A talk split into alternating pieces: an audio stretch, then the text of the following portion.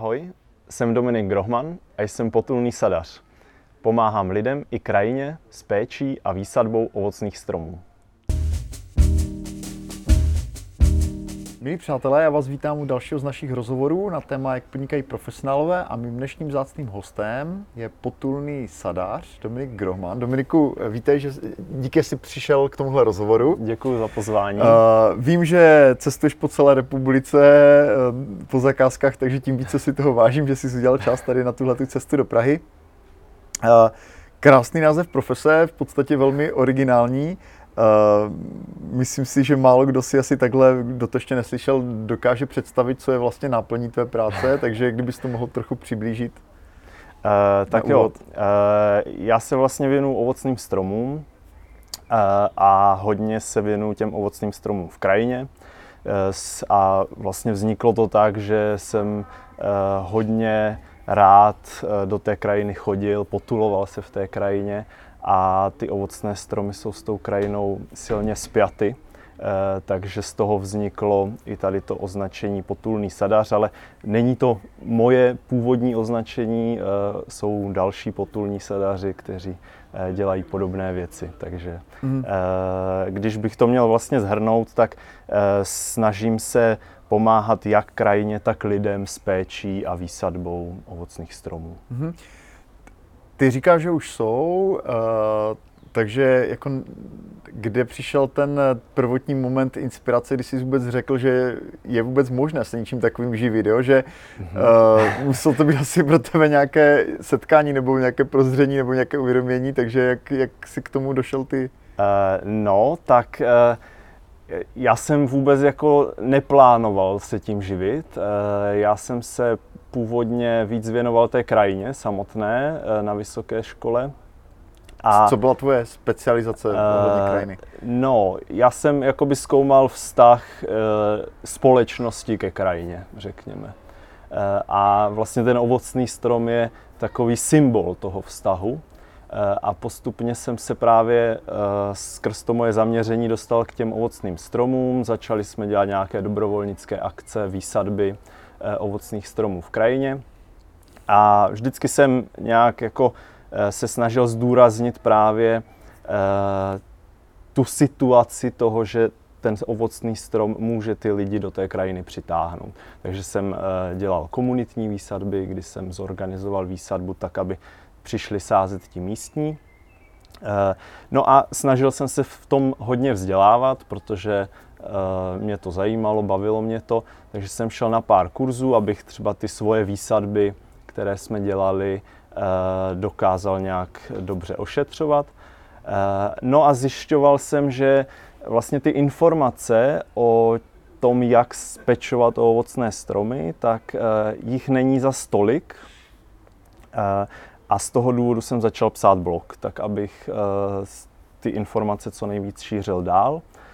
No a po pár měsících psaní blogu, tak se mi začali ozývat lidi, jestli bych jim třeba taky nešel ostříhat ty stromy. A postupně těch lidí bylo víc a víc, až se z toho stala práce na plný úvazek. Mm-hmm. Tak jak jsi třeba na začátku postupoval jako ohledně, já nevím, cenotvorby? Měl jsi nějakou představu, kolik by si měl nebo mohl účtovat, jaký byl? Myslím si, že možná těch expertů, kteří začínají podobným způsobem, že něco publikují, roste ten zájem o tu jejich expertízu a oni jako přemýšlejí nad tím, jak to monetizovat, jak tomu dát nějakou cenovku, asi je poměrně dost. Že? Lidi, kteří umí něco specifického nebo se zajímají o něco zvláštního. Takže jak Aha. Kdy ty jsi vlastně uvědomil, že bys mohl být podnikatelem Aha. na volné noze? Aha. To jako pro mě byl... Vlastně stromy se řezem ošetřují od ledna do března, když bych to měl zjednodušit. A vlastně nějaké úplně první zakázky jsem, řekněme, měl v únoru, prostě jednoho roku. A to jsem si nastavil jako nějakou cenu, která mi připadala jakože 150 Kč na hodinu, že by to tak mohlo jako odpovídat. Královská měna. A jo, protože já jsem v té době pracoval v neziskovém sektoru, kde jako ty odměny byly ještě nižší, jo, takže člověk neměl vůbec představu, co toto podnikání ve výsledku znamená.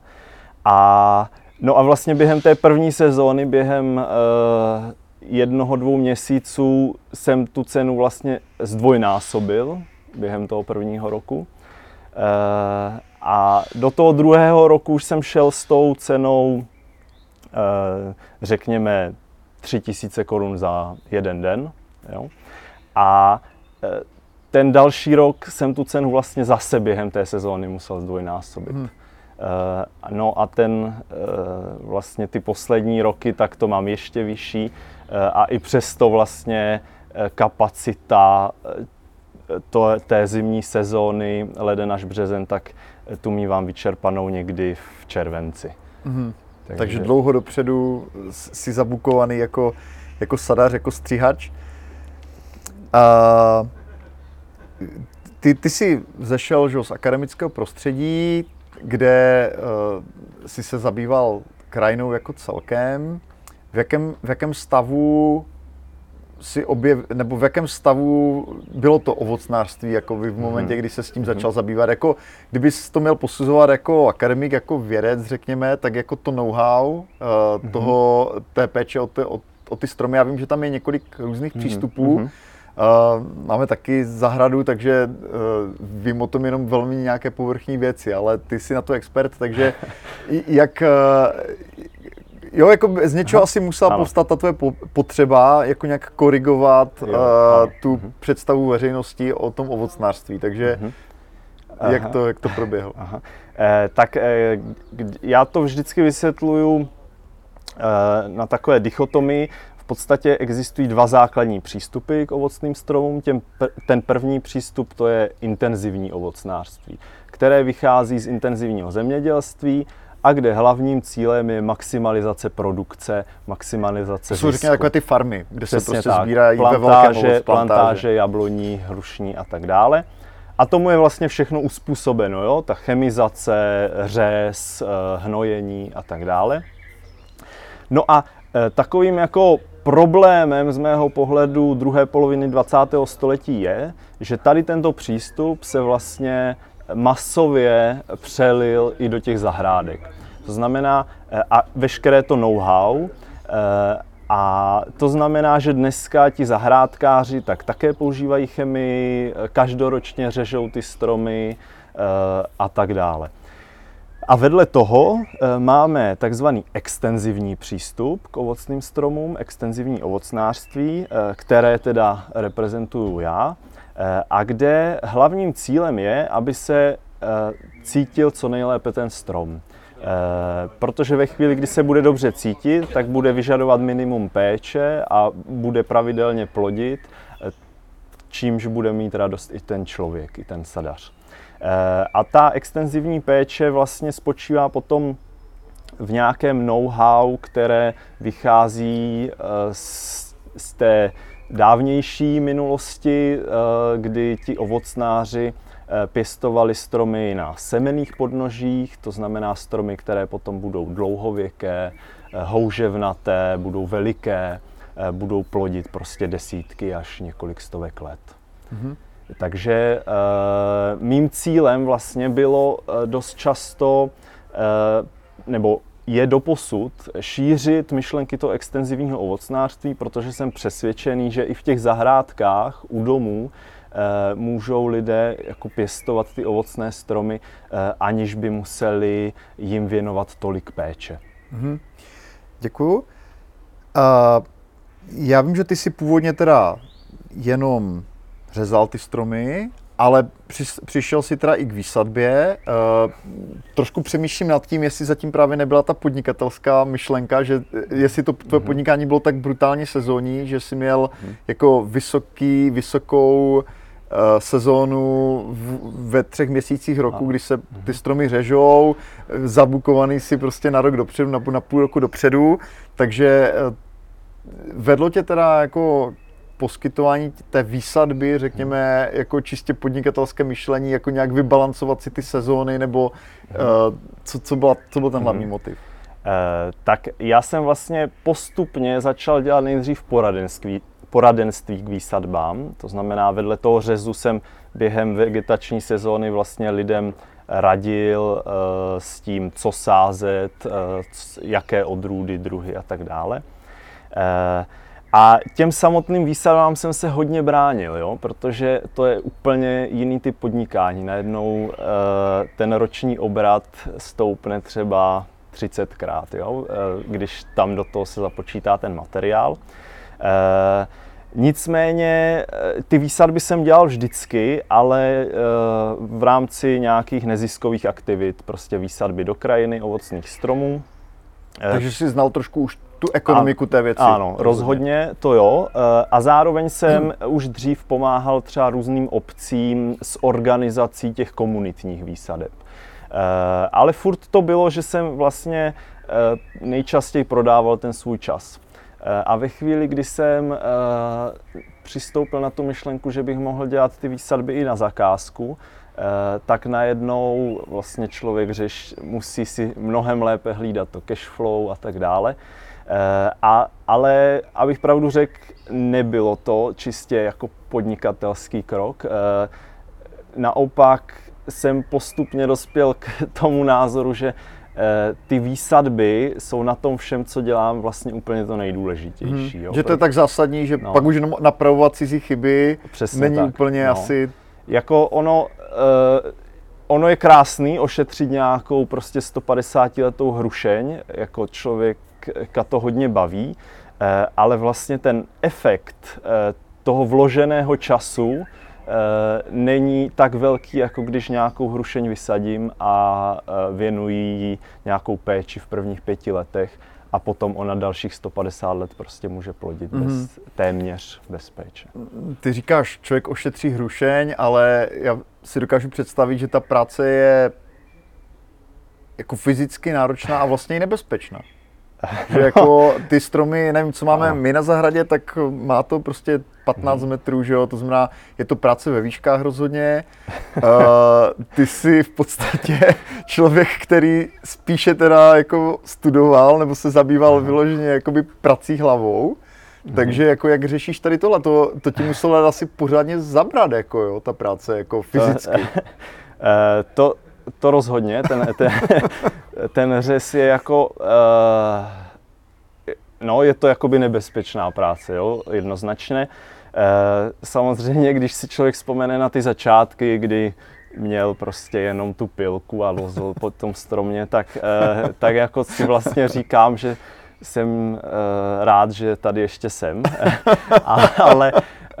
ale postupně jsem nějak dospěl k tomu, že jsem začal používat stromolozecké vybavení, nejdřív nějaké prostě úplně základní, které nesplňovalo vůbec žádné normy a postupně jsem samozřejmě dokupoval takové, aby třeba manželka a děti nemuseli mít tolik strachu, když jsem na stromech. Takže dneska už mám normální stromolezecké vybavení a teoreticky by se jako nemělo nic stát, ale prakticky jako ze stromů spadne ročně jako poměrně hodně arboristů, kteří se zabíjí při této práci. Já samozřejmě nelezu na nějaké 30-metrové lípy nebo duby, ale ty ovocné stromy jsou zase křehčí, jo. Jsou tam jiná rizika, prostě člověk musí být hodně opatrný, no. Ale jako nejčastější úrazy jsou řezné stejně, jo. Takže různě pořezané nohy, ruce, tak to jsem jakoby už měl. Naštěstí nic vážného, ale to je asi největší riziko.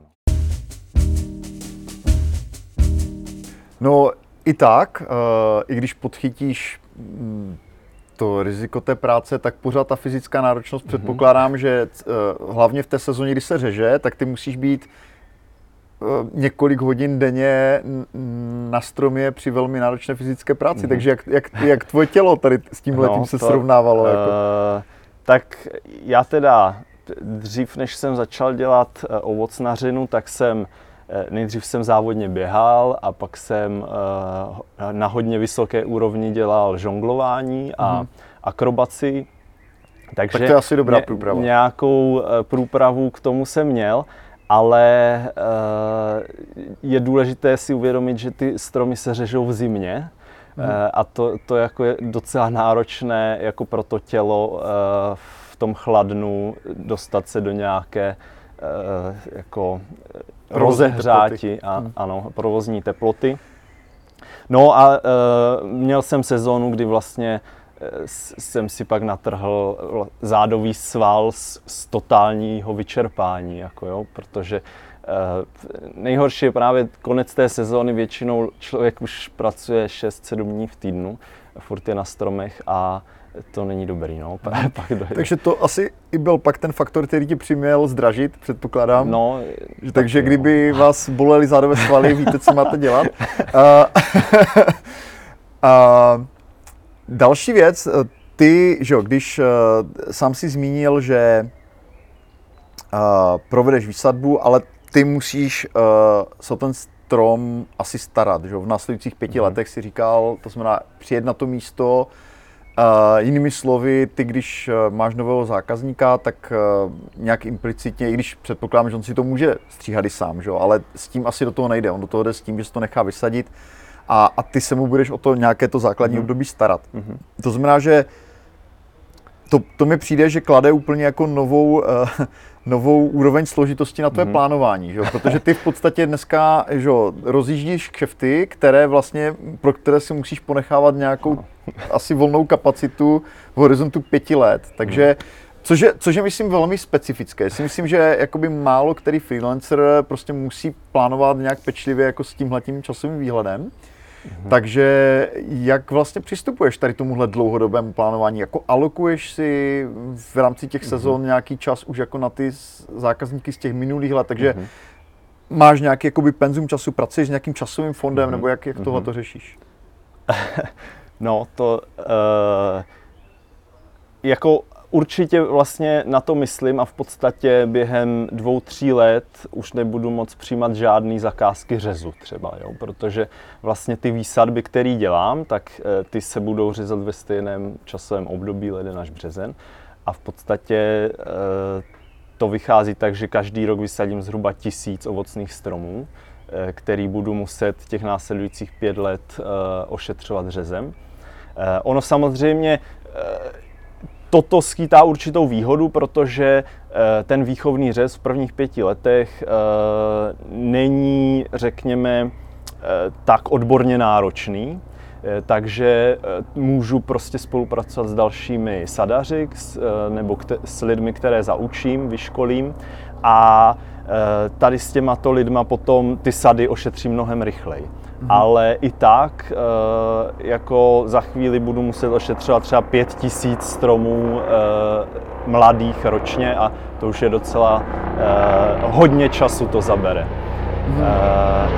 Takže s tím určitě pracuju a jaká byla ještě ta první část otázky? No, jestli na to máš jako nějaký systém nebo nějaký plán, jo? Nebo jestli to prostě řešíš intuitivně, že jako víš, že tam ta vlna té práce bude a že nechceš, aby tě smetla asi, ale jestli to prostě řešíš nějak systematicky. V podstatě já si vedu takový poznámkový blok, dělám to v Google Keepu prostě, kde si zapisuju ty předdomluvené zakázky a v podstatě každý měsíc si reviduju, kolik toho je. Vlastně u každé té zakázky si dávám, kolik mi to zabere člověkohodin. Pardon, člověkodnů. Jo, v podstatě většina těch mých zakázek je založená na člověkodnech, protože to různě po České republice, takže málo kdy se mi podaří spojit dvě místa dohromady v té řezové sezóně. A tam prostě na konci každého měsíce se podívám, kolik vlastně na tu nadcházející sezónu už mám zaplněných dnů. A vždycky většinou se teda zděsím, že vlastně už nemůžu třeba toho moc dalšího nabrat. Jo? A je to třeba i tak, že mám jako dost dlouhodobých zákazníků, kteří třeba Buď jsou to třeba obce, jo, které chtějí každý rok nějaký workshop řezu v té obci. Jo, dělají tam třeba výsadby do krajiny a prostě baví je to téma, takže chtějí každý rok třeba nějakou přednášku, nějaký workshop. To je jeden typ zákazníků. Druhý typ zákazníků je, že každý rok třeba něco sází sami si, ale chcou nějakým způsobem jako korigovat v té péči. A nejčastěji to řešíme právě u toho řezu, kdy tam dojedu, kdy člověk vidí, jak to roste, co je potřeba udělat a tak dále. Takže mám i jako poměrně dost už těch stálých zákazníků a těch nových vlastně nemůžu přijímat tolik, no, do budoucna. To bude horší. To je jako velká výzva samozřejmě, že můžeš teda mít jako lidi, kteří ti pomáhají nebo kteří po tobě přebírají část té práce, ale je to složité, zvlášť když asi jsou i odrůdy, které plodí s nějakým jako dalším časovým výhledem, že jako teďka asi jsou populární cidery v Česku, takže tam je to snad ještě déle, ne? Než 5 let, jako než takový strom. No, jako zvlášť u těch ciderových odrůd, tam většina těch stromů plodí až spíš tak po těch 10 letech, no.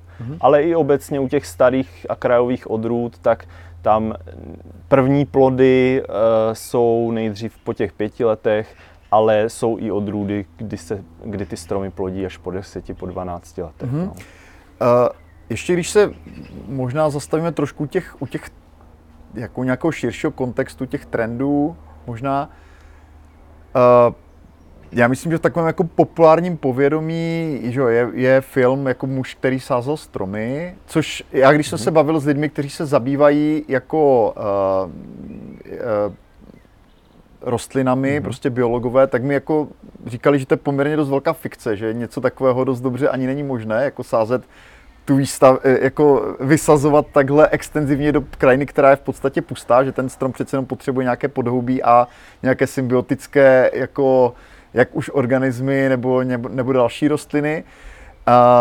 Takže to by mě vlastně vůbec zajímalo taky tvůj pohled na to zalesňování té krajiny, jako jak si myslíš, že jak ty třeba bys rád viděl českou krajinu za pár desítek let. Teď se o tom hodně mluví, je to jedno z největších témat v podstatě toho z veřejného diskurzu dneska, vysychání české krajiny, ubývání spodní vody, špatné hospodaření vlastně vodní. Takže jak je tvůj byt tady v tomhle, tvůj kus práce? Jak si myslíš, že běžný zahrádkář nebo člověk, který si najímá sadaře, může vlastně přispět k tomu, že česká krajina bude do budoucna spíše tím přívětivějším místem životu, než vyprahlou pustinou? To je samozřejmě strašně široká otázka, ale když bych to měl vztáhnout vlastně k těm ovocným stromům a jakou oni můžou hrát tu roli tady v tomto tématu. Ano, to mám na mysli, jako ten tvůj díl té práce. Tak vlastně právě to extenzivní ovocnářství se na ty stromy dívá i z různých mimoprodukčních funkcí. To znamená, nás zajímá i nějaká funkce právě krajinotvorná, estetická, ale i právě protierozní, ekologická a tak dále. A právě ty dlouhověké ovocné stromy s tou mohutnou korunou tak mají obrovský ekologický potenciál. Například právě ty extenzivní sady jsou jedny z druhově nejbohatších biotopů vůbec v naší krajině, protože se tam prolínají společenstva lesních organismů a lučních organismů, případně i polních. Takže a ty se tam setkávají a tím vzniká vysoká biodiverzita, ze které se pak mohou právě ty organismy, nebo tam se mohou namnožit, když to zjednoduším, a šířit se dál do té krajiny. No a právě já vnímám sílu toho ovocného stromu i z hlediska nějakého právě budování vztahu mezi tou společností, tím člověkem a tou krajinou. To znamená, hodně se snažím zaměřovat na ty komunitní výsadby, pomáhat je realizovat tak, aby ti lidé se do té krajiny dostávali a viděli, jak vypadá, v jakém stavu je, a díky tomu třeba potom mohli podnikat další kroky, protože víme, že vlastně většina orné půdy dneska je ve vlastnictví těch drobných vlastníků, kteří jim prostě zdědili nějaké drobná políčka. A ti s tím svým polem mohou také jako určitě něco udělat. Jo? Ať už samozřejmě začít tam hospodařit, což většina z těch lidí pravděpodobně nechce, tak může tlačit prostě třeba na ty zemědělské společnosti, které tam hospodaří, a vyvíjet na ně nějaký tlak, aby to bylo udržitelnější. Jo, typickým příkladem je třeba dneska Pražský magistrát, který vlastně v ty pozemky, tu ornou půdu, kterou vlastní, tak chce, aby ty hospodařící subjekty to dělali udržitelně, ideálně v systému ekologického hospodaření a podobně. Jo? Ale není to jen Praha, je to myslím i Opava a další města. Takže to jsou varianty. No a ještě bych k tomu dodal, že ve chvíli, kdy sázíme třeba sady nějaké větší, tak vždycky u toho je i nějaká myšlenka práce s tím terénem, s úpravou terénu, tak aby se třeba v tom místě zadržovalo více vody. Jo, to znamená, když máme nějaký svažitý pozemek, uděláme tam nějaké svejly, průlehy, jezírka a tak dále, aby ta voda neodtékala a zadržovala se v tom místě. Což samozřejmě podporuje pak ten malý vodní cyklus, který je dneska vlastně narušený a kvůli kterému tady máme ta sucha také. Existuje v tom ovocnářství nějaký jako koncept, jako typu, já nevím, třeba agrolesnictví, nějaké kombinace nějakých ovocných stromů a nějakých plodin, které rostou mezi nima, který může jakoby pomoci nahradit vlastně ty monokultury, které jsou vnímané jako velký problém. Já jako u nás třeba v Beskydech, že jo, tam samozřejmě vlivem sucha, že jo, došlo jakoby teďka k vykácení jako velkých ploch vlastně, které byly osazené monokulturou, jo, tam kurovec a tak dál. A to znamená, že pro majitele pozemku, jo, jakoby je ovocnářství jako cesta, jak třeba vybudovat nějakou ekonomicky soběstačnou strukturu postavenou částečně na ovocných stromech, nebo tohle je prostě věc, která patří vyloženě na nějakou větší zahradu a jakoby nedá se to nějakým způsobem rozumně obhospodařovat ve větším. To by mě taky zajímalo, protože to souvisí vlastně s podnikáním, byť možná trošku ve větším, ale je to přece jenom podnikání v zemědělství, takže to trošku má i jako vztah ke tvé práci. Určitě. Zmínil jsi vlastně to téma agrolesnictví, což dneska je velmi jako až populární, bych řekl, a které vlastně nějakým způsobem zahrnuje různé typy hospodaření na orné půdě v kombinaci právě s dřevinami. A co je dobré říct, že jako u nás historicky, když si představíme takovou tu ideální mozaikovitou krajinu toho 19. 18. století, tak to agrolesnictví, nebo tak vlastně toto je to agrolesnictví, které tady dřív bylo. Dneska samozřejmě jsou vymyšlené už jakoby modernější postupy v rámci toho, ale když bychom se podívali na to, jak to může fungovat s tím ovocnářstvím, tak právě takzvané polní sady, které kdysi byly téměř všude, tak jsou právě tou kombinací, kdy kolem orné půdy, nebo orná půda je lemovaná ovocnými stromořadími a v nějakých rozestupech, které jsou prostě dány na základě toho, jaké plodiny se tam pěstují. Jaká tam bude mechanizace. Přesně tak, i mechanizace.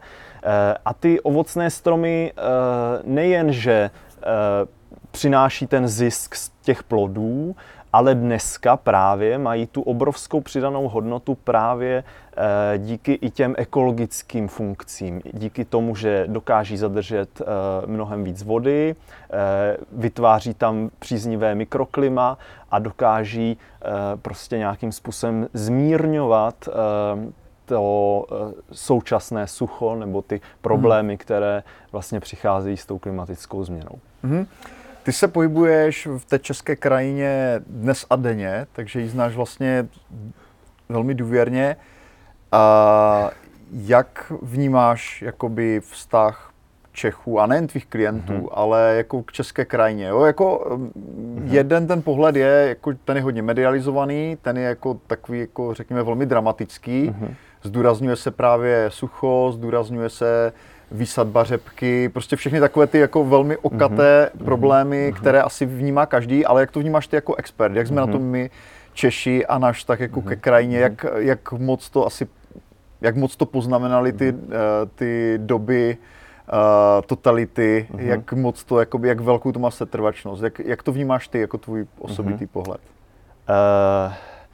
Já bych na začátek řekl, já v žádném případě nezávidím těm zemědělcům, jo? Protože to, co oni dělají, tak je extrémně náročná práce a často jsou to jakoby lidé, kteří jsou relativně konzervativní a prostě ty změny, které přicházejí, jsou jako strašně rychlé a budou ještě rychlejší pravděpodobně. To si myslím, jako, že bych chtěl říct, aby nevyznělo, jako, že haním těm zemědělcům, vůbec ne. Ale je to opravdu složité i z nějakých legislativních věcí. Jsou tam obrovské problémy a překážky, jak třeba implementovat to agrolesnictví. Jo? To v podstatě v současnosti nelze, pokud člověk chce pobírat dotace a bez dotací to bohužel taky v podstatě nelze. No a teď jsem zapomněl tu otázku. Ten tvůj pohled na stav, jo, ano, na ten vztah Čechů ke krajině. No a v zásadě jako v podstatě jsou opravdu hodně vyprofilované jako dva přístupy těch lidí, nebo ta společnost je rozdělena na dvě části. A tou jednou je teda to, co si zmiňoval, prostě nějaké obecné povědomí, které přišlo právě s tím současným suchem a díky tomu to eskalovalo, dostalo se to do těch médií, tady to téma toho, že prostě ta půda není v dobré kondici a je potřeba s tím něco dělat. No a vedle toho je ten druhý typ společnosti, nebo druhá část společnosti, a to jsou zpravidla ti konzervativnější zemědělci, kteří jako složitě vymýšlejí způsoby, jak to vůbec provádět, aby to vůbec nějak trochu fungovalo. A teď přijdou, jako když to trošku skarikatuju, tak ekologové nebo prostě ta opačná strana a říkají jim, co mají dělat. Jo? Přičemž já si jako taky myslím, že to, jak to dělají, tak není v pořádku, ale je hrozně těžké podle mě najít ten dialog a nějak konstruktivně ho vést. Jo. To jakoby vnímám jako největší téma současnosti, jak najít dialog mezi těmito dvěmi skupinami lidí, aby vlastně se došlo k nějakým konstruktivním závěrům. Říká Dominik Grohmann, potulný sadář, člověk, který se snaží o tenhle dialog a pomáhá české krajině a návratu ovocných stromů do ní. Takže Dominiku, díky a ať se ti daří ještě dlouho tuhle práci dělat. Náročnou a nebezpečnou někdy, jak jsi říkal. Děkuju moc.